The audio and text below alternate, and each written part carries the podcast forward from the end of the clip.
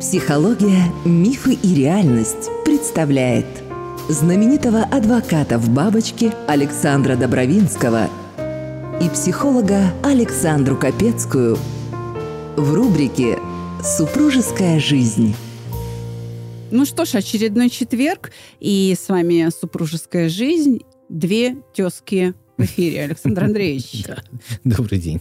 Добрый день. Вы для меня уже как старший товарищ. Так. Вот так. Хотела все время обращаться к вам, коллега, а потом думаю, да ладно, у нас с вами практически тут супружеская жизнь своя такая. Мне нравится коллега. Почему? Давайте. Да, да, хорошо, коллега. Э, Я э, вспомнила, что мы с вами очень мило так пообщались, когда вы вели лекцию «Супружеская жизнь». Клуб «Табу» уже проводит э, эти лекции. Смотрите, клуб табу на то и, и называется клубом табу. Он затрагивает все темы, которые, о которых боятся да, говорить. Эм, А вот когда приходят люди, они э, часто бывает, что они никого не знают, да, и перед ними лектор, то есть я, провокатор на самом деле, да, который правда, провоцирует людей, чтобы они говорили свое. И тут начинает вылезать такое, что становится безумно интересно. И даже те люди, которые стесняются в жизни сказать, ну, он сидит в зале, да, и он никого не знает, и вдруг он начинает откровенничать перед другими, понимаете, потому что он спровоцирован был фильмом, рассказом, чем-то еще и так далее. И, наверное, поэтому клуб табу имеет такой успех. И... А из него уже выросло менторство. Менторство – это когда люди приходят вот уже один на один, там, на час, на полтора, поговорить о своем насущном и задать вопрос. Потому что взгляд со стороны, конечно, очень важен. Потому что это близкие, твои близкие немножко по-другому все рассчитывают, думают и так далее. У них очень многое в тени. Да, у них много в тени, это правда. Кстати говоря, после лекции, вот, например, та же самая лекция «Супружеская жизнь», где фильм великого Мгм. французского режиссера, да, Андрей 60 Каят, да, да. 63 года. 63 года, после этой лекции человек, у которого подобного рода проблемы, как у героев фильма, Мгм. С большей легкостью к вам придет. Хотя я надеюсь, что и наш подкаст поможет вот это преодолеть и прийти за советом. Записаться к Александре Капецкой можно по телефону плюс 7 968 990 0880. Живые лекции Александра Добровинского. Предварительная запись по телефону плюс 7 965 415 67 35. Понимаете, ведь услышать и увидеть что-то, что происходит у других людей, такое же, как у тебя, и подумать над тем, что если это было у других, то, может быть, тебе кто-то поможет и раскроет глаза, это безумно важно. Поэтому я думаю, что мы с вами все-таки делаем очень хорошее дело. И люди, которые нас слушают, они задумываются, задают вопросы. И уже тогда, когда они задают вопросы, это очень большой э, шаг вперед. Знаете, китайцы говорят, самая длинная дорога начинается с первого шага. И первый шаг – это спросить себя или спросить кого-то, которому ты доверяешь, а прав ли я или не прав. Идея нашего с вами сезона «Супружеская жизнь», во всяком случае, в моей голове звучала как?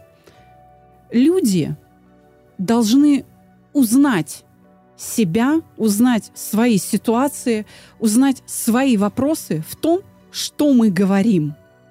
Я специально исключила разбор писем, потому что вот это подглядывание за чужой жизнью, Мгм. оно не то чтобы надоело, оно уже настолько чрезмерно, что оно утомило, оно приелось.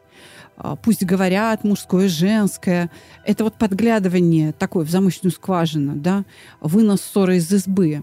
Он избыточен, он не нужен. Люди все-таки хотят подглядывать, знаете как, когда умные люди рассуждают или, хорошо, э, если кто-то не считает нас умными, пускай. Пусть он считает, что мы как, как минимум опытные или Вот, смелые, давайте кто да, готов да, просто да. это обсуждать. Мгм. да. И я считаю, что мы это делаем, ну, по крайней мере, мягко, деликатно, и поэтому нас слушают. Ну, я надеюсь, что мы еще нравимся, то, что мы говорим, и это интересно. Не волнуйтесь. Нравимся. Мы будем ждать и дальше отзывов и лайков. А сегодня поговорим вот как раз о стадиях развития семьи, о кризисах, которые приходится преодолевать, Мгм. о том, что в семье должно быть запрещено как тема, вот должно быть табу совершеннейшее. И, и, наверное, здесь как раз уместен разговор про ревность. Годится? Ну, давайте, давайте прямо с этого начнем. Смотрите, значит, я столкнулся с тем, уже занимаясь э, будучи вашей коллегой, как вашим коллегой частично, да, и, и, и адвокатом я слушал миллион раз, просто миллион раз, один и тот же, в кавычках, плач женский. Угу. Слава Богу, и я благодарю Всевышнего и Создателя за то, что он подарил мне моих родителей, моих бабушек и дедушек, которые меня научили этого не делать. Сейчас расскажу, что это. Значит, оказывается, 99% мужчин, 99, подчеркиваю, заводя отношения с женщиной, которую они любят, в которую они влюблены, рассказывают о своих бывших подвигах. Это правда. Это правда. Это правда. Вы знаете, это люди, э, мужчины, они просто не представляют, что они делают. Понимаете? Я понимаю. Я хочу, чтобы сейчас слушатели это поняли. Продолжайте, маэстро.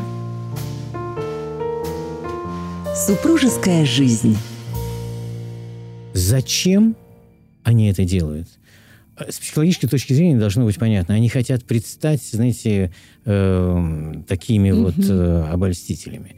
Есть э, одна дама, э, психолог, говорила мне, что они это делают э, для того, чтобы э, каким-то образом подспудно показать своей вот возлюбленной, что вот он шлялся-шлялся и нашел ее.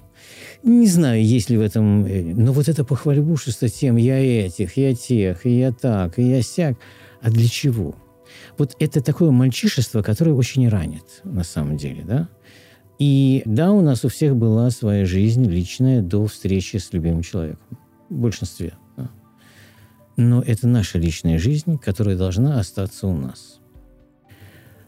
Когда мой близкий товарищ э, делал предложение своей возлюбленной, да, руки и сердца, то он задал вопрос, это тоже интересно, задал вопрос. Она прожила там много лет в Париже, и он сказал ей, э, а что было в Париже? И женщина ответила совершенно потрясающе. Она сказала, то, что было в Париже, останется в Париже. Молодец. Молодец, правда? Да. Почему это делает мужчина? Бог с ним, с, с этим почему. Но он не должен это делать. Это он, он выглядит чудовищно в глазах женщины.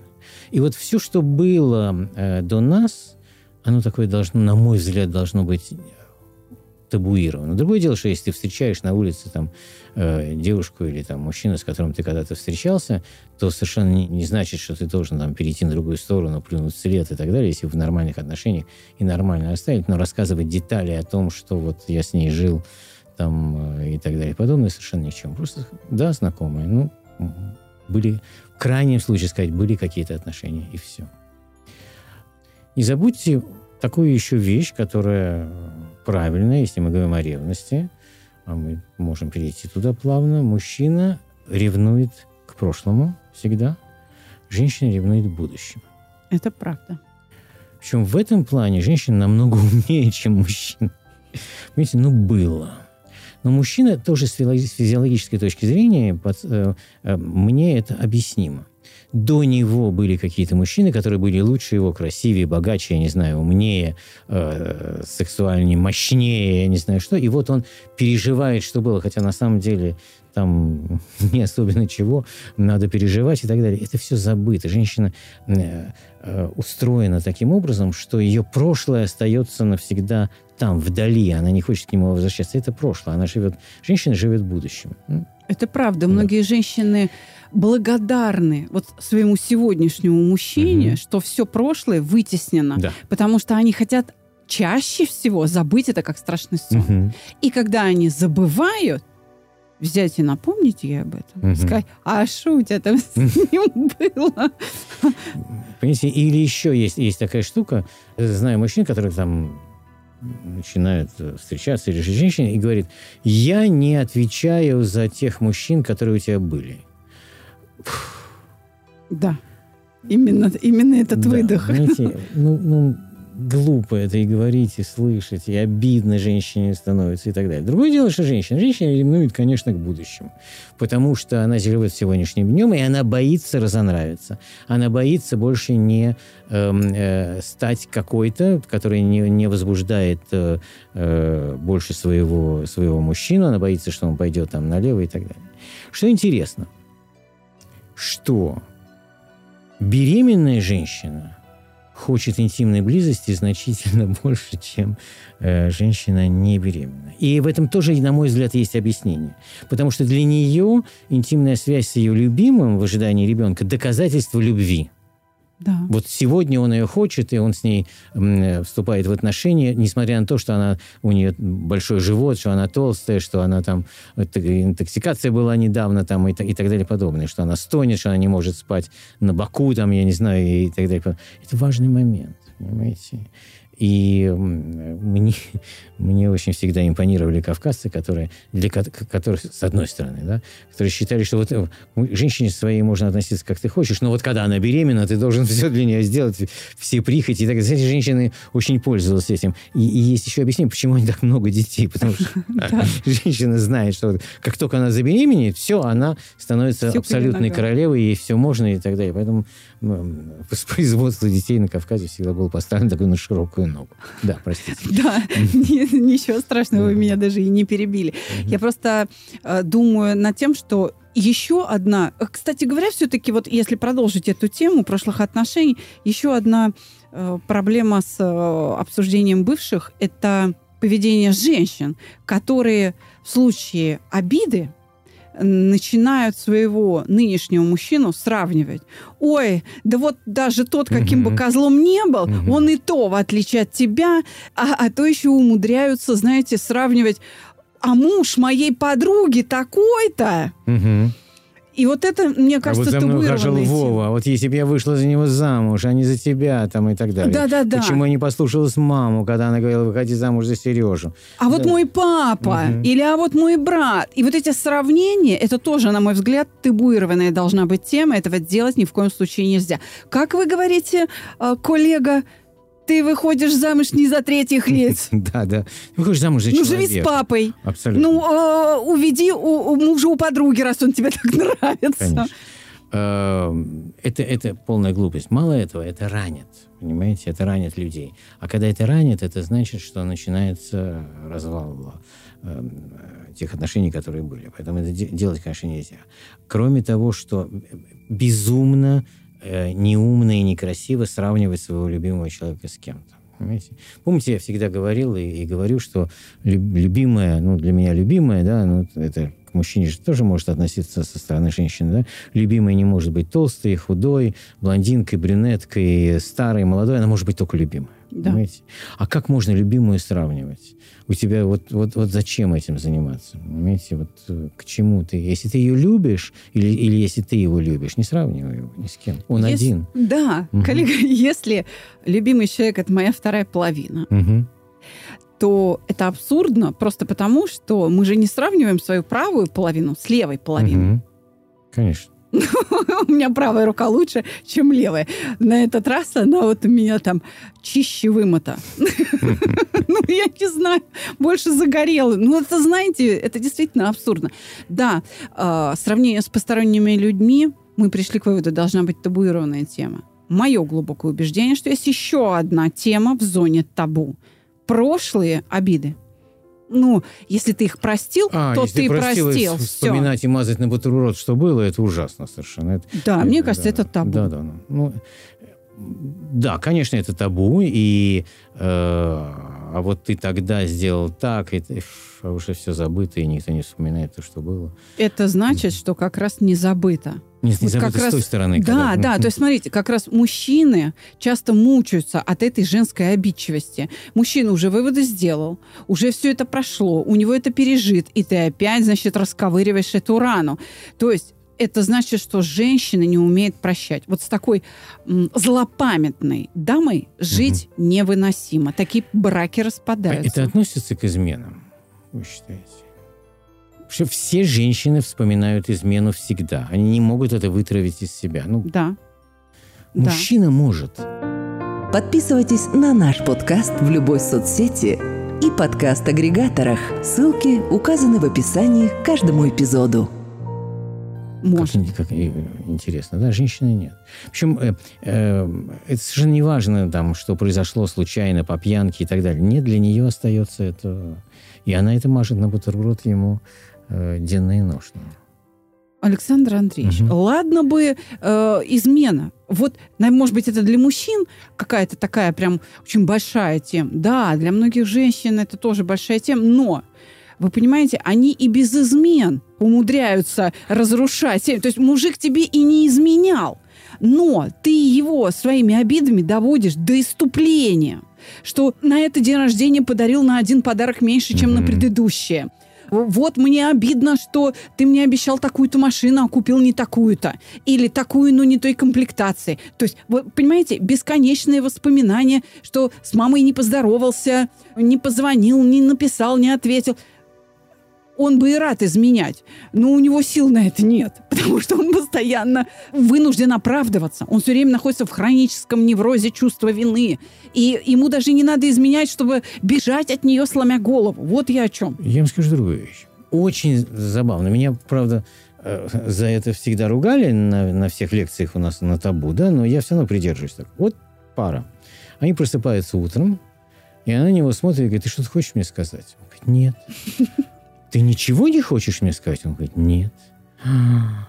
Он говорит, что случилось? Ты ничего не хочешь мне сказать? Нет. А сегодня день, когда мы познакомились, и ты должен был меня поздравить. И я говорю, послушай, обращаясь э, там, к женщине, послушайте, вы помните? Он забыл. И что? А вы, когда проснулись, не можете его поцеловать в щеку, в губы, в глаза, в нос, в лоб и сказать, любимый, сегодня день, когда мы познакомились, я тебя поздравляю. Это будет самый счастливый мужчина на свете. Он побежит за цветами, за подарком, все что угодно. Вместо этого вы его колбасите. За что? Да, забыл. Бывает.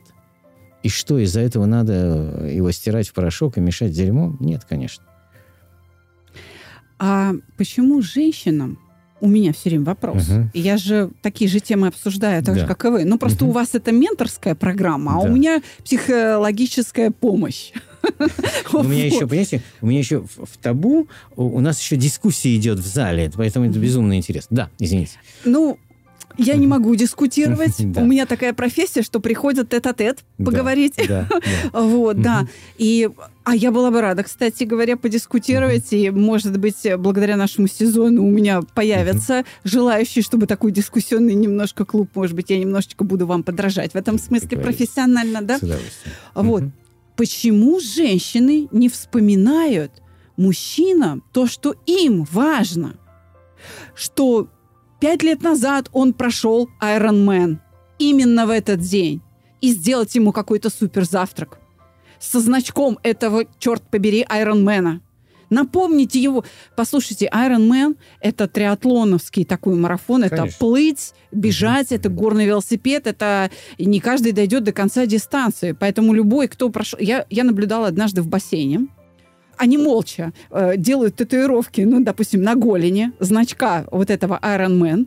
Так. И если один участник Айронмена увидел, при мне это было в бассейне, другого с такой же татуировкой, ни слова не говоря, молча подходят, жмут друг другу руки с выражением, так сказать, глубокого уважения на лице и просто идут по своим делам. То есть он понимает, что тот другой пережил.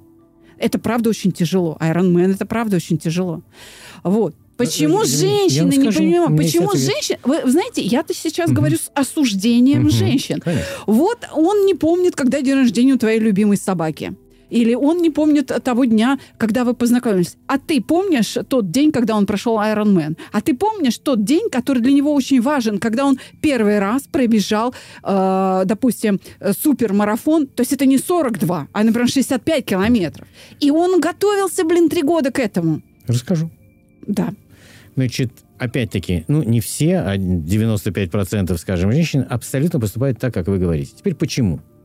Дело заключается в том, что они были воспитаны, они живут в системе координат, когда они считают, вот тут интересно начинается сложности сегодняшней жизни в мире, они считают, что мужчина должен помнить, он, она вышла замуж за самого главного, лучшего, сильного, умного и так далее, и он должен все это помнить, и он должен за нее заступаться, ухаживать и так далее и подобное. Одновременно, значит, если он это не делает, то он виноват. Поэтому, проснувшись утром, ты мне ничего не хочешь сказать, это как бы повсеместно. А теперь сделать ему, а как же я ему сделаю, да, когда мы с ним на равных? Мы же... Это даже не на равных, это получается, она пуп земли а он так, обслуживающий ну, я так персонал. мягко сказал, да. Понимаете, мы живем сегодня в мире, когда на самом деле у женщины происходит трагедия. Особенно, конечно, это на Западе распространено. Да? Когда женщина говорит, что мы на равных, но я еще более равнее, да, потому что меня там унижали, оскорбляли в течение веков, теперь я хочу быть выше, да, поэтому не сметь делать там какие-то феминистки и так далее подобные, не надо мне открывать двери, это унижает, э, да, сплошь и рядом на Западе и так далее подобное. И вот это частично передалось и нам довольно давно, да, поэтому вот этот момент, когда Айрону Мэну надо, надо что-то сделать, он э, нивелируется. Почему? Потому что она ждет одновременно от него каждый день воспоминаний, когда они первый раз поцеловались, когда они первый раз там переспали, когда они первый раз познакомились, когда он ей сделал предложение. Она ждет от него э, вот этих символ, символов, вот это вот, знаете, месседжи, которые он должен ей давать, что он все помнит, обожает и любит. Как только он это перестает делать, у нее начинается отторжение. Женские измены, тут интересно, они во многом идут из мести, кстати. Да. Женщина да. изменяет из мести. Из, Исключительно. да, да, понимаете? Не от отчаяния. Не от отчаяния, абсолютно. И это приблизительно то же самое. То, что она не, не поставила для него торт утром и сказала какой-то гениальный и так далее, произошло. Есть еще одна вещь. Значит, женщина с трудом, с трудом понимает почему-то, что мужчина на самом деле довольно легко устроенное существо. Значит, женщина намного сложнее, просто намного э, устройство женщины. Да? Что нужно мужчине? Им нужны тапочки там, чтобы найти, ему нужен его телевизор, футбол, чтобы ему не капали на мозг, вкусно поесть, поцеловать свою жену, выйти с ней субботу-воскресенье, поехать и так далее, воспитать детей. Он, понимаете, он настолько устает, и это всегда веками уже в него тысячелетиями въелось, что он приходит домой, он хочет покоя. Да? И это очень, очень просто. У женщины все вертится в душе, в голове, которая перемалывает абсолютно все, причем на свой, э, на свой лад. И если э, у женщины есть чувство ревности, то э, э, это приводит к тому, что начинаются скандалы безум. Почему ты поздно пришел? А он работал, понимаете? А почему ты уперся смотреть э, свой э, э, идиотский футбол, значит, я тебе больше не интересна. Это же все часть ревности, понимаете? Да, да. И так далее. Просто это ревность не к женщине, а к увлечению. Это не, не важно, это совершенно вторично, к чему может быть э, ревность. Ревность может быть всему, потому что она все равно диктуется тем, что женщина в ее сознании уходит на второй или третий план от своего там самца, мужчины и так далее. И вот это вот она не может вынести. Это она придумывает все для себя, понимаете? Но это так. Все такие умные пошли, что нафиг послать некого. Это ужасно. Э, слушатели моего подкаста знают, и воспитанники моих курсов, когда люди ко мне приходят заниматься, обучаться саногенному мышлению, они знают, с каким уважением я отношусь к мужчинам. Понравился выпуск? Оцените подкаст в Apple и Google приложениях. Полезный выпуск. Делитесь с друзьями. И я абсолютно искренне э, на каждой группе на которой есть мужчины, у меня практически на всех моих группах есть мужчины, я говорю, боже мой, какое счастье, что в нашей группе мужики, потому что о нас есть кому позаботиться. Если в группе есть мужчина, все, группа всегда пройдет хорошо, потому что все проблемы будут решены. Мужчины никогда не остаются равнодушными к нашим проблемам, а у меня группы из-за ковида проходят онлайн исключительно, все технические проблемы, даже при отсутствии моей технической поддержки, Мужчины всегда решают, никогда не остаются равнодушными, подключаются, успокаивают всех, включая меня, и всегда оказывают необходимую и техническую, в том числе, помощь и моральную. И мне всегда очень приятно работать с мужчинами.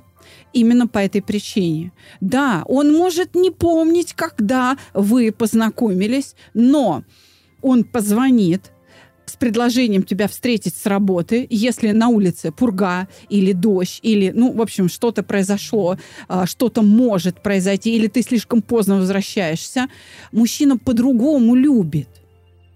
Совершенно его модель демонстрации любви иная. Я предлагаю внести в список табуируемых тем критику родственников.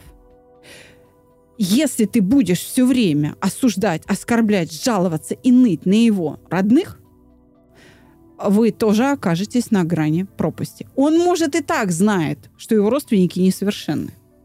А может быть, ты их неадекватно оцениваешь. Может быть, ты просто не понимаешь смысл выполняемых действий, и именно потому, что ты из другой культуры. Может, может быть сложная ситуация. Сталкивался. Смотрите, она говорит э, что-то нехорошее о своих родственниках. Что делать? Или о его родственниках. Нет, да. о своих. Давайте О сначала своих, о своих. Поддержать, молчать, противоречить. Три варианта. Не, не, не просто. Очень непросто. И знаете, я как скажу, как э, у- в глазах психологов это выглядит. Смотрите, она-то потом с родственниками помирится, а ему Мгм, с этой конечно. информацией жить.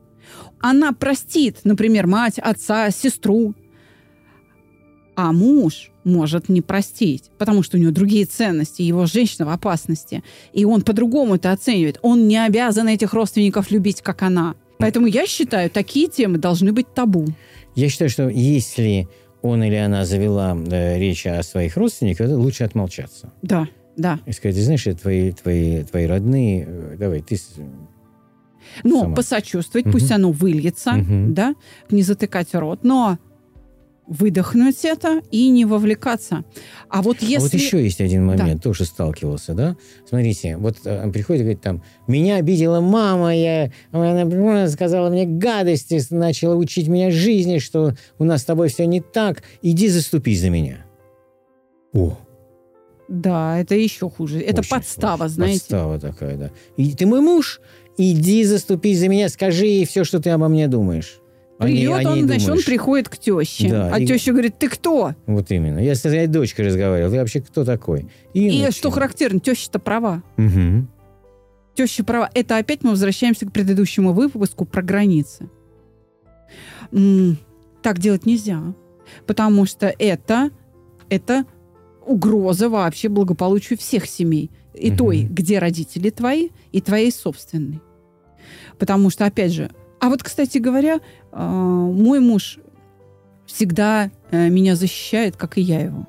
Если близкие родственники начинают, допустим, критиковать его, да, то я всегда возражаю. Я потом сама с ним где-то разберусь, поговорю, э, и мы как-то да, решим этот вопрос.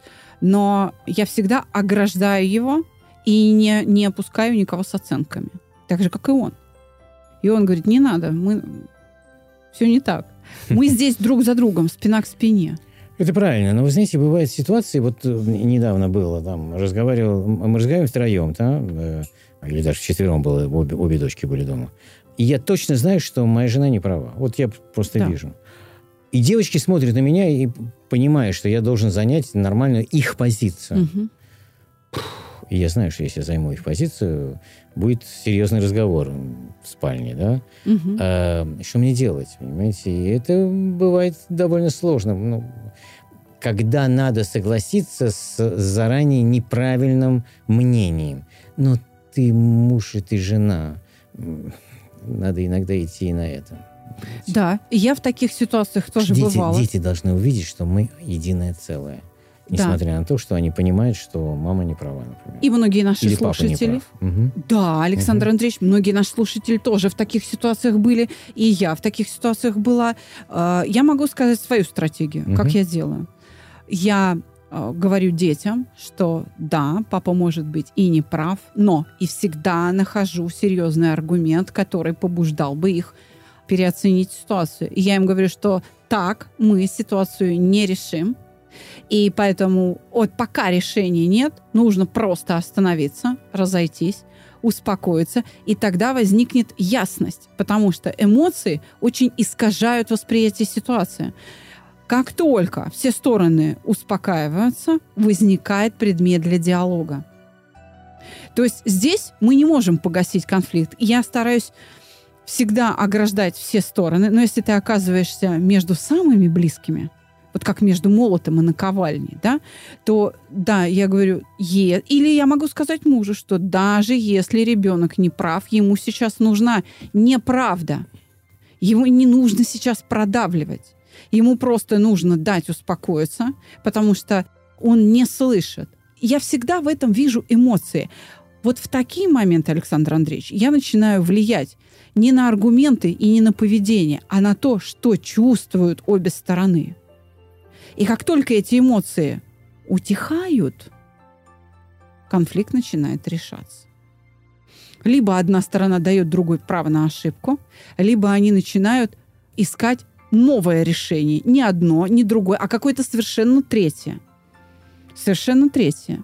И да, действительно, как вы однажды сказали на нашем сезоне, а может быть, кто-то кого-то уговорит?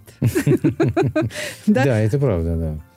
Очень важно все-таки влиять на эмоции. Ведь такое поведение, оно связано с какими-то переживаниями. Что-то болит внутри у обеих сторон.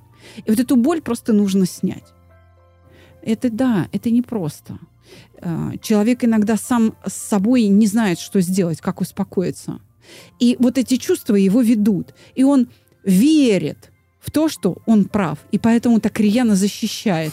И иногда нужно просто дать человеку вот, ну, прожить это, чтобы оно отболело. Тогда он по-другому смотрит. Иногда нужно согласиться. Помните, э, расхожая такая шутка по интернету, я не знаю, ее, мне кажется, даже Э, на телепередаче «Аншлаг» использовали. Я э, человек, который ни с кем никогда не ссорится. А как вам это удается? А я ни с кем не спорю. Но это же невозможно. Ну, невозможно, так невозможно. Да, вы знаете, но э, умный человек будет искать причины, будет искать, вы правильно говорите, будет искать объяснение чувств, объяснение решений. Я присутствовал при одном интересном разговоре. Он и она не встречались у нее ребенок от него, но у него своя семья.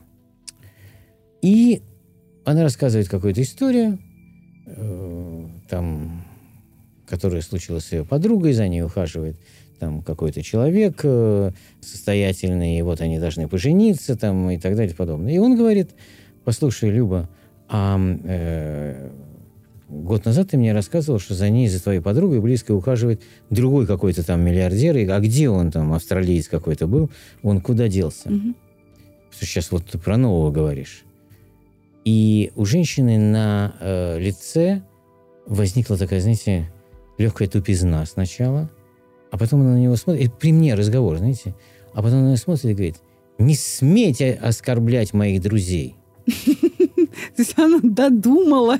Да, думала, думала. Он говорит, а в чем я оскорбил? Не с ним, и начался скандал. Я там, быстренько ушел, потом мы с ним встречаемся. И он говорит, что это было? Она сумасшедшая. Он говорит, что это было? Я говорю, я тебе объясню, что это было. Она, конечно, не ума палата, сто процентов, но как человек такой на немножко, действительно, это Люба такая немножко сумасшедшая девушка была и есть она такая, знаете, близко к животному уровню, да простит меня. Но ее инстинкты выразились в, в ее ответе. Он на ней не женился. Понимаете? Да. И вот она выдавала вот эту штуку, да, не сметь оскорблять, в защиту себя тоже. Да, да. Понимаете? И я говорю, послушай, да, она не умная женщина, но ты сам разберись в том, откуда это пошло. Потому что ты, ты с ней встречаешься, у нее ребенок, может, пора заканчивать, потому что она не совсем адекватно, но это вина на самом деле вас, потому что вы не поженились, и вот эта реакция. Поэтому, когда вы говорите, надо смотреть на чувства, правильно, надо смотреть на чувства. Но очень мало людей, которые могут анализировать. Помните, я всегда говорю, что ум – это свойство человека к анализу. Супружеская жизнь. Что знаем о ней, тем и делимся. мои дети, когда им было по пять лет, они, они анализировали свои, свои пятилетние колокольни, да, они смотрели на вещи, исходя из э, того опыта, который у них был тогда, их умения, знания и так далее. Мы растем, и наш анализ становится сферичней.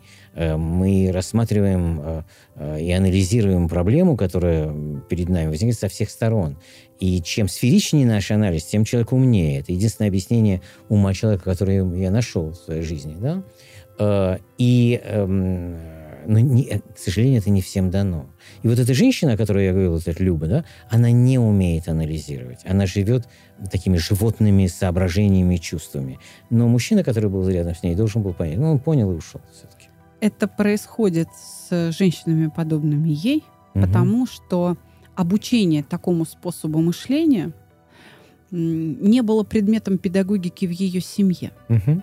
Ведь если вы, допустим, ну, судя по вашим словам, угу. да, как вы да. описываете, можно сделать вывод только один. Вы поставили перед собой задачу ну, педагогическую задачу научить своих детей мышлению. Угу. Причем мышлению довольно высокого класса. То, что вы называете сферическим анализом, а, в действительности имеет, если вы позволите, я вас ну, поправлю, да, термин. Угу. Это не о сферическом Э, способе вы говорите, а о синтетическом. Анализ – это разложение на составляющие, угу. а синтез – это, наоборот, сбор из э, деталей целого. То есть э, хорошо мыслящий человек, он способен и анализировать, и синтезировать знания, то есть разлагать на составляющие части и собирать из компонентов единое целое. Ну, то есть был... аналитика, синтетические процессы. У меня более был примитивный образ. Я сейчас объясню, почему. Вот представьте себе шар, это сфера, да? И в ее середине находится проблема. И вот эта проблема должна решаться всем, что обволакивает э, шарообразно, там, скажем, эту проблему. Вот у меня для... 360 или там сколько больше градусов. Вот все это. Поэтому для меня это какая сфера была. Ну, вы абсолютно правы, конечно. Да, то есть здесь угу. нужно да, не только вот ну, выделение да, каких-то существенных, но и сбор. Угу. Из, причем даже, может быть, составить полную картину из mm неполного набора деталей. mm Да, mm это же тоже очень важное свойство да, мышления. Да, да. И это должно быть предметом педагогики. mm Вот, кстати, о ревности. Если мы все время сравниваем своего мужчину или там свою женщину с другими, или с бывшими, uh-huh. или там вот это вот что-то, да, а, выполняем, какие-то критикуем, да, бесконечно вспоминаем старые обиды, то, конечно, возникает ревность. Это совершенно закономерно. Но ведь у ревности есть два оттенка, понимаете? Принято всегда считать, что ревность это однозначно плохо. А ведь ревность, она может быть и полезна, потому что м- ты можешь находиться э, в заблуждении. И если ты ревнуешь, это может быть небезосновательно и даже необходимо. Понимаете? Ревность – это как бы однозначно считается плохо в тот момент, вот как вы описали, да? Угу. Ну, допустим, если женщина неуверенная в себе, да еще наслушавшись там о подвигах предыдущих, угу. да, вдруг в чем-то, в ваших словах или действиях видит повод для ревности, то тогда в вашем телефоне контакт Михаила Васильевича в ее глазах предстоит в образе красивой эскортницы, которая вот-вот угу. уведет мужа. Знаете, такой способ шифрования, шпионский угу. такой подход. Угу. И уже ее не разубедить в том, что там этот э, Михаил Васильевич, это действительно Михаил Васильевич, а никакая не эскортница. То есть ты сам создаешь э, проблемы таким образом своим поведением, да, в этом смысле одной стороне очень важно не обсуждать бывших, не вспоминать обиды, да, не критиковать свою женщину, не провоцировать ее, не сравнивать ее с другими. А женщине очень важно быть уверенной в себе, сохранять это, либо не вступать в отношения с таким мужчиной, да, прерывать их, то есть быть в своем уме все время, сохраняя связь с реальностью и понимать, что с кем ты имеешь дело, зачем тебе этот человек, да. Он не строит отношения, он занимается самолюбованием, чешет свое эго от твоих впечатления, которые он видит на твоем лице, да, вот, своими рассказами, похождениями. А вот. Либо нужно, ну, уметь не ревновать, собственно. И вы понимаете, и на, на мой взгляд, ревность несет пользу в тот момент, когда тебя вот целенаправленно обманывают тебе создают картинку, чтобы замаскировать свои проступки. В этом случае ревность спасет тебя. Спасет. Она не даст тебе вывалиться э, в эту, знаете, симуляцию отношений многолетнюю. Она может тебя отрезвить.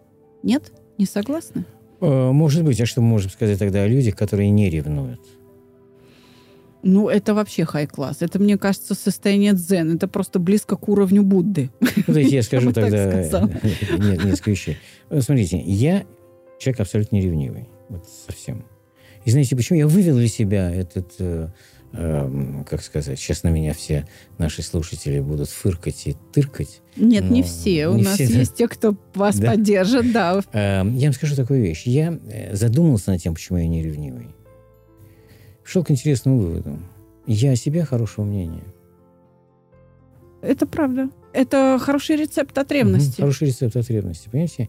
Я, я себе говорю, если... Вот а почему моя любимая должна мне, там, я не знаю, изменять? И начинаю задумываться об этом. И думаю, а что, вот что, если она э, мне э, хочет изменить, ну, во-первых, это моя вина, конечно, безусловно. А во-вторых, почему, что я, я нормальный мужчина, я э, живем там замечательно и так далее. Почему я должен э, ревновать? Не, я не должен. Совершенно. Александр Андреевич. Лучше меня нет для нее, говорю я себе. И ревность ушла навсегда. Я никогда не эм, не то, что не позволил себе ревновать, я никогда не задумывался об этом. И, и, и мне кажется, что моя любимая это ценит. Понимаете? Да это воздух, которым она дышит, угу. в том числе. И, Александр Андреевич, вы здесь говорите не только о хорошем мнении о себе. Знаете, вы о чем говорите? О чем? Угу. Вы говорите об ответственности за свою жизнь. Наверное, да, да. да а это как раз, угу. по-моему, в иудейской религии. Очень сильно, да. Угу. Конечно. Не все наши слушатели иудеи. Поэтому не могли бы вы немножко об этом рассказать, потому что мне очень близка идея ответственности Сейчас в той скажу. трактовке, да. А, которые это иудеи да, несут. смотрите, значит, эм, это все вы завели такую тему, могу часами говорить. Э, смотрите, э, идея, в двух словах расскажу, заключается в том, что ты должен беречь себя для, для других и для своих близких. Это вот ответственность. Это, да? да, это ответственность. Поэтому ты в первую очередь отвечаешь за себя. Ну, скажем, если, да, утрируя, если муж там, мужчина, который глава семьи, бережет свое здоровье, за собой следит и так далее, он может сделать для своей семьи намного больше, чем болявый э, никчемник и так далее и подобное. Он может заработать, он может дать детям лучшее образование и, так, и, и тогда он может, наконец, быть э, э, там, здоровым мужчиной, прекрасным любовником в течение многих лет, если он следит за собой. Тюхля – это значит человек, который за собой не следит, да? это значит человек, который пренебрегает своими любимыми. М? Да. Потому что мы живем все для того, чтобы люди вокруг нас, считает иудаизм, а именно семья, самое главное, были счастливы. И ты должен им доставлять радость. Понимаете, не зря суббота существует, день святой, который предназначен для радости, для радости чтения святых книг, для радости часов, проведенных в семье и так далее и подобное. Это очень важный аспект. Ты должен за собой следить. Я никогда не забуду своего дедушку, который в, выходил в, эм, в выходные дни, одеваясь, я даже рассказ написал на эту тему, эм, э, выходил, это был выходной день, я был там мальчишка, не знаю, 10-12 лет, Э, он одевал, э, выходной, да, он одевал э, шейный платок, э, такой, знаете, шелковый халат, э, красиво одевался и выходил к, к завтраку. И я у него спросил, я говорю, дедушка, слушай, мы дома, у тебя выходной, зачем? А он брился, он там брызгал себя, был, был такой одеколон шипор, никогда да. не да? такой пульверизатор такой был. Брызгал. Я спросил, дедушка, для чего сегодня выходной и так далее. Он говорит, послушай, мы будем сидеть за столом, папа скончался уже к этому времени, мы будем сидеть за столом, там будет моя жена, с которой, это единственная жена, с которой я всю жизнь живу, там 50 лет мы уже живем к этому времени. Там будет моя дочь, наша дочь, и там будет мой внук. И всех троих людей я очень люблю. И я хочу, чтобы мой, вот как я вышел, чтобы от меня приятно пахло, чтобы я не царапал свою дочь и свою жену небритой мордой, чтобы они запомнили своего отца и мужа таким человеком, который хочет донести до них радость существования семьи. Записаться к Александре Капецкой можно по телефону плюс 7 968 990 0880. Живые лекции Александра Добровинского. Предварительная запись по телефону плюс 7 965 415 67 35. Радость невозможна без трудолюбия. Конечно, да. Поэтому он вставал утром, он брился, ухаживал за собой и выходил. И действительно, это было... И знаете, что получалось? Потому что э, в это бабушка, зная, что это выходной, и что муж подходит, э, выйдет вот именно таким, потому что это всегда было так. Она готовила вещи, которые он любил. Понимаете, на завтрак он любил там яблочный штрудель. И вот она стояла э, там с утра, выходила, потому что она знала, что будет праздник завтрака когда соберется вся семья, и э, ее любимый, обожаемый муж выйдет вот, э, вот на завтра. И вот это правильно. Но это, конечно, иудаизм такой ну так э, этим же могут воспользоваться не только иудеи. Нет, конечно. Сама идея философская конечно, конечно. в том, что мужчина как бы тем самым показывает, что он готов принести угу. радость, порадовать. Не только женщина должна как бы наряжаться, но если конечно. и мужчина наряжается, то да, это, это очень приятно женщине. Угу. Одно дело, когда выходит в семейных трусах, типа, что пожрать? Да, и ты думаешь, господи, из-за этого человека я вышла замуж, да? И совсем другое дело, когда мужчина вот прям церемониально так, да, заходит, и ты думаешь, ой, что-то я тут в бегудях, как-то прямо даже неприлично. Да, да, это совершенно другая история. Причем, знаете, не на показ вот так. Это не позерство, это именно для тебя, родной. Безусловно, это все внутри. Все, все внутри, потому что это... А что самое главное? Это вот то, что называлось ячейка общества. Это безумно важная вещь, понимаете? Это то, что, то для чего ты живешь, и то, то, что держит тебя на плаву. Так вот, ревность, возвращаясь к ревности, для меня она как-то вот снивелировалась э, вот этим моим отношением. И, э, и что интересно, это было с самого начала. И что, что интересно, что отсутствие ревности э, и с той, и с другой стороны, да, знаете, вот так волной пошла к моей любимой и вернулась оттуда, потому что э, это доверие. Да. А, дови- а доверие – это признак любви. Если мы доверяем друг другу, это, это очень большое чувство. Александр Андреевич, угу. надеюсь, вы согласитесь со мной, если я сейчас скажу, что в крепких, в правильных отношениях легко. Да, конечно. То есть легкость – это признак того, что все правильно. Угу. Это глубокие отношения. Вот когда нет острых углов. Понимаете, какое дело? Смотрите, когда ты возвращаешься домой и хочешь идти домой, это тебе легко. Когда ты хочешь идти в дом, где висит, где у тебя, знаете, в желудке, вот здесь, где около солнечного сплетения, висит гиря, и тебе там душно, это конец. Да. Никогда не поправишь. Да. Я, я, были времена, знаете, там в, другой жизни, когда я прямо чувствовал это физически, вот это вот э, тяжесть того, что мне надо идти домой. Мне не хотелось идти домой. А когда ты бежишь, когда ты знаешь, что тебя ждет любимый человек, которого ты обнимешь, э, и вы проведете вечер вместе, это же Но к этому надо прийти. И это легко, вы правы. Да, угу. к этому же надо прийти. Александр Андреевич, ведь это же за месяц, за два месяца супружеской жизни не возникает. Нет, годы.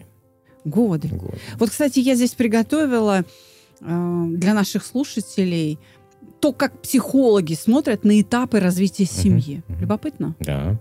Я, пожалуй, со многим из этого готова согласиться. Ну, первое, это принятие вообще на себя супружеских обязательств. Это то, о чем мы говорили в самом первом выпуске. Вот эта вспышка, момент, о, так мы, оказывается, да, вот мы теперь семья, вот этот момент, да, осознание, когда я беру эту ответственность и принимаю себя частью чего-то большего. Когда я уже не самостоятельная единица, а часть какого-то объединения, да. После этого рождается первый ребенок, и мы начинаем осваивать свои родительские роли. Вот угу. это, наверное, следующий такой виток, следующий переход. Согласны? Значит, э, ну там есть еще перед этим что-то есть. Что? Ну, смотрите, э, значит, э, на самом деле вы говорите о знакомстве и вот начало супружеской жизни, да, первый этап. Да, нет, я э, про то, что вот мы приняли друг для друга, для себя, что мы семья. Это я сейчас даже не от своего uh-huh, имени uh-huh, говорю, а о том, uh-huh. а, Да, понятно. как психологи, да. То есть это, если а потом взять... втор- второй этап ребенок. Да, второй этап. Вот так психология смотрит современная А на, я, на я считаю, что жизнь. пропущен очень серьезный Какой? один этап. Дом. Да. Обособление. Да. Вот, видите, наука ошиблась. Ну, послушайте, мы помогаем им, нас слушают профессиональные психологи. Здорово. Пропущен дом. Дом, да, обособление, Обособление, семьи, конечно. однозначно. Заборы назовите. Х- хозяйство, Да, да, совершенно быт какой-то. Вот э, Мгм. именно. А, Полностью поддерживаю. Вот, спасибо. От лица всей отрасли, Да, спасибо коллега, да. Да. Дальше. Когда уже родился ребенок, Мгм. следующим этапом психология Мгм. считает включение детей в какие-то социальные структуры, то есть детский сад, школа. То есть когда ребенок а, не только внутри семьи, а устойчиво с внешним миром общается и там свои отношения строит, на которые ты уже как родитель не сильно влияешь. То есть это уже без твоего присмотра происходит. Вот так. Считается, что это очередной кризис, потому что эм, возникают другого класса задачи. Вот здесь как раз возникают споры о том, как воспитывать детей. Когда ребенок включается вот в какие-то внешние социальные группы, детский сад или школа. Так смотрит психология. Что ж такое? Вы не согласны Нет. с отраслью? Смотрите, значит... ха-ха-ха, Давайте попробуем. Эм, Воспитание ребенка проходит несколько этапов. Первый этап женский. Мужчина редко занимается ребенком до того момента, пока тот не начинает говорить и участвовать в диалоге.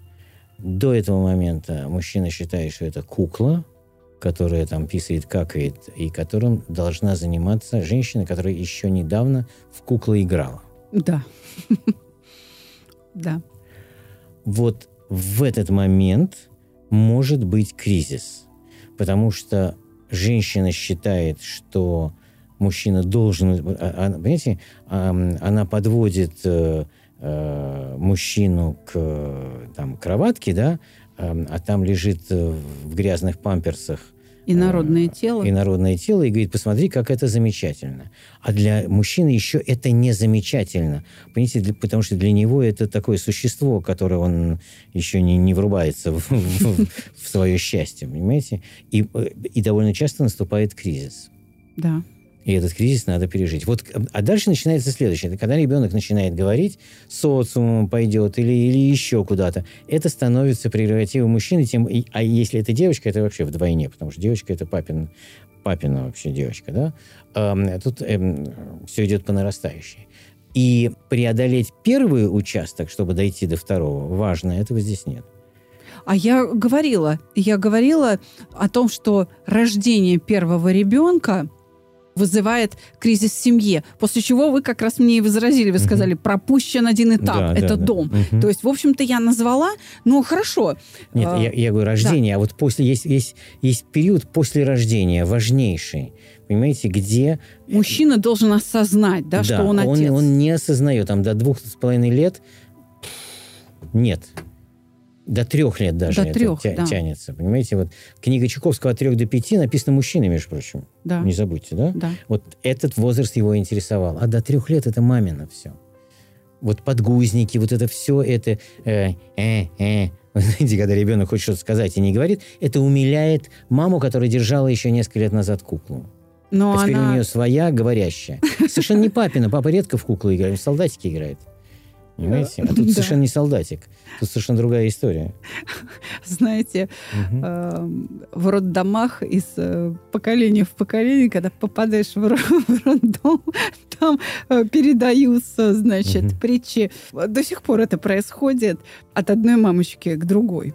Простая истина. Значит, когда рождается первый ребенок, то соску, упавшую на пол, прежде чем отдать э, ребенку, стерилизуют. Когда рождается второй ребенок, то упавшую на пол соску, прежде чем отдать ребенку, просто обдают кипятком. Мгм. Третий ребенок рождается, соску вытирают об халат, прежде чем отдать ребенку. А четвертый сам отнимает дудолю у любимой собаки. То есть освоение этих ролей родительских, оно снижает тревожность по поводу своих родительских обязанностей. И, пожалуй, и мамы тоже проходят эти стадии, знаете. Наверное, каждый новый родившийся ребенок угу. э, меняет всю систему координат в семье. И тогда семья многодетная проходит чаще, что ли, и больше стадий развития, чем семья, в которой там один ребенок. Тогда вот так. Мне бы сказали довольно смешной, смешной анекдот, когда июль, Москва, ну, ковид, э, в роддом э, не пускают отцов. И вот стоит внизу, 21 год, конечно, да, стоит внизу отец и высовывается мама из окна, и он кричит, ну что? Она ему отвечает, Италия победила по пенальти. Отлично. Коллеги-психологи выделяют еще три стадии развития семьи. Одной из них они считают, то есть кризис, когда ребенок вступает в подростковый период и начинаются вот эти подростковые конфликты, отрицания, он со мной умный, вы меня не так воспитываете, uh-huh, и в общем и прочее, прочее. Далее, психологи считают, что следующий кризис – это когда ребенок покидает родительское гнездо. Uh-huh. И уже последним – это когда внуки появляются. Вот так распределила наука. Mm, давайте посмотрим. Значит, э, тинейджерство э, и отрицание я соглашусь, э, безусловно. Э, покидание дома, а я не считаю, что это кризис. А я тоже. Почему это? Нет, это не кризис. Слушайте, вы знаете, когда дети ушли, да, мне было жалко, потому что утром мы встречались за завтраком, мы, мы что-то болтали и так далее. Потом дети решили жить сами. Кстати, старшая потом вернулась. А младшая приезжает на дачу каждую субботу воскресенье. Но когда они ушли, мы немножко помолодели с женой. Передохнули. Угу. Правда. Несмотря на то, что совершенно обожаю своих детей и так далее. Но это была немножко другая жизнь, понимаете?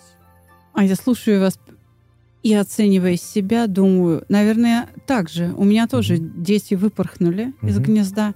И с одной стороны, да, какие-то ритуалы. Ну вот у вас завтраки, uh-huh, uh-huh. а у нас были ужины. Uh-huh. Мы ужинали вместе, uh-huh. делились впечатлениями дня. И, в общем, для нас это очень важно. И мы всегда встречаем и провожаем. Кто-то зашел, вся семья выходит в коридор. Кто-то uh-huh. уходит, вся семья выходит в коридор провожать. И так много-много лет, и, и так каждый день. Uh, и да, действительно, мы отдохнули. У нас вдруг появилось вот это для себя. Угу. Такое. И да, пожалуй, это можно назвать чувством такого помолодения, да, что ли. Есть что-то. Потом будет нехватка привычных э, э, папа и так далее. Это, это потом вернется, понимаете? Э, внуки. Вы внуки... дед? Вы уже нет, дед? Я не дед? Еще пока нет? Нет, пока нет. Но внуки это... Там это... узнаем. Нет, нет, нет, я много видел этого. Я, я, у меня бабушки, дедушки, я, я немножко понимаю. Понимаете, внуки это одновременно и трагедия. Почему? А потому что это все. Ты знаешь, что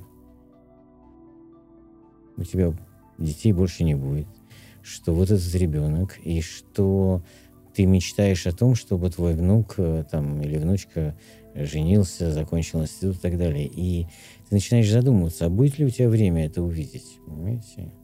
И это такой сигнал, что, что ты, в общем, следующий. А если не трагедия, то вторая часть и, какая? А если не трагедия, это как бы последнее... У бабушек это, конечно, безумное последнее увлечение жизни. Это, это ребенок, который вот все можно отдать, да. Мужики немножко сложнее с этим. Они очень любят внуков и так далее. Но вот этот вот эта подспудная трагедия сидит. Ну, кстати говоря, деды охотнее угу. возятся со внуками, чем бабушки. Многие бабушки говорят, так, нет-нет-нет, давай-давай сама, сама, угу, все, дай отдохнуть угу, матери. Правда. Причем многие бабушки, знаете, как говорят, а что... знаете почему? Почему? Я вам скажу. Потому что мужик должен успеть. он должен успеть насытить эм, он, он понимает, что это там же его кровь, да, там, mm-hmm. и, это, и это он понимает, что вряд ли он увидит еще детей своего внука. Маленький шанс, да? Поэтому он должен насытить собой вот этого ребенка своего, где там четверть его крови. Понимаете? И вот и поэтому э, деды очень э, э, занимаются. И там заложена трагедия, на самом деле, в этом, в этом общении. Потому что ты же знаешь, что, что будет так. Вспомните э, замечательный совершенно кадр, э, конец э, первого фильма э, «Крестный отец», когда умирает э, крестный отец, играя с ребенком, с внуком. Угу. В саду. Точно, да. Понимаете? Вообще это очень, это очень серьезный момент. Понимаете, многие воспринимают это не так, да, вот сердце случилось. Нет, понимаете, он, почему он играл с ребенком? Пытался до него донести продолжение э, рода, продолжение той империи, которую он построил вот этому малышу, каким-то образом передать. И вот тут произошел э, конец, пришел Спасибо, конец. Александр Андреевич, за угу. эту мысль. Я так никогда на это не смотрела. Мне были неведомы мужские чувства, дедовские чувства угу. были неведомы. Вот так, как вы говорите. Для меня это сейчас открытие. Но могу сказать, что сказала моя мама, угу. когда так сложилось, что ей пришлось пожить с нами, потому что в ее квартире шел ремонт. Так. Капитальный. Угу. И вы знаете, она, пожив с нами там два месяца, она ко мне пришла как-то вечером, как раз за ужин, за семейный, и сказала, дочь, ты знаешь, я вот пожила тут с внучками, и я помолодела, я прям чувствую, что у меня какой-то стимул к жизни появился. Я как будто бы окунаюсь в их интересы, я в их выслушиваю, я сопереживаю, и как будто все заново началось. И я уже вроде не такая старая, вроде как я еще для чего-то пригожусь, кому-то нужны мои советы, кому-то нужны мои охи-ахи, впечатления, умиления и даже, и даже ворчание. И я подумала, да, многие, многие бабушки так на это смотрят. А вот э, мой дед вложил в меня все знания коллекционера, которые у него были. И я до, сего, до сегодняшнего дня себя спрашиваю, и вот нашел ответ, то, что я вам сказал, да, почему он это делал? Почему он не сделал ничего такого? Это было главное увлечение его жизни. Очень серьезный коллекционер. Да? И он хотел мне передать. И с пятилетнего возраста он мне объяснял какие-то прописные истины там в живописи, в прикладном искусстве и так далее и подобное. И вот только сейчас я понимаю, что это было для него, в, э, как бы увлечь его внука и увидеть, что он понимает, интересуется и, и, и продолжит как бы его любимое занятие. Потому что дед, конечно, был увлеченный э, натурой в этом плане. Понимаете? И когда я впервые там оценил какие-то штуки, да, который я видел гордость в его, в его глазах. Вот он сделал это, понимаете? Это было здорово. Тогда на сегодня все. Да, жалко, ну что делать. Встретимся с нашими слушателями в следующий четверг. А давайте возьмемся за такую тему позабористей. За разногласия. Ух, давайте. Всего вам доброго, дорогие друзья. До свидания. До свидания. Ждем вас каждый четверг в нашей рубрике «Супружеская жизнь».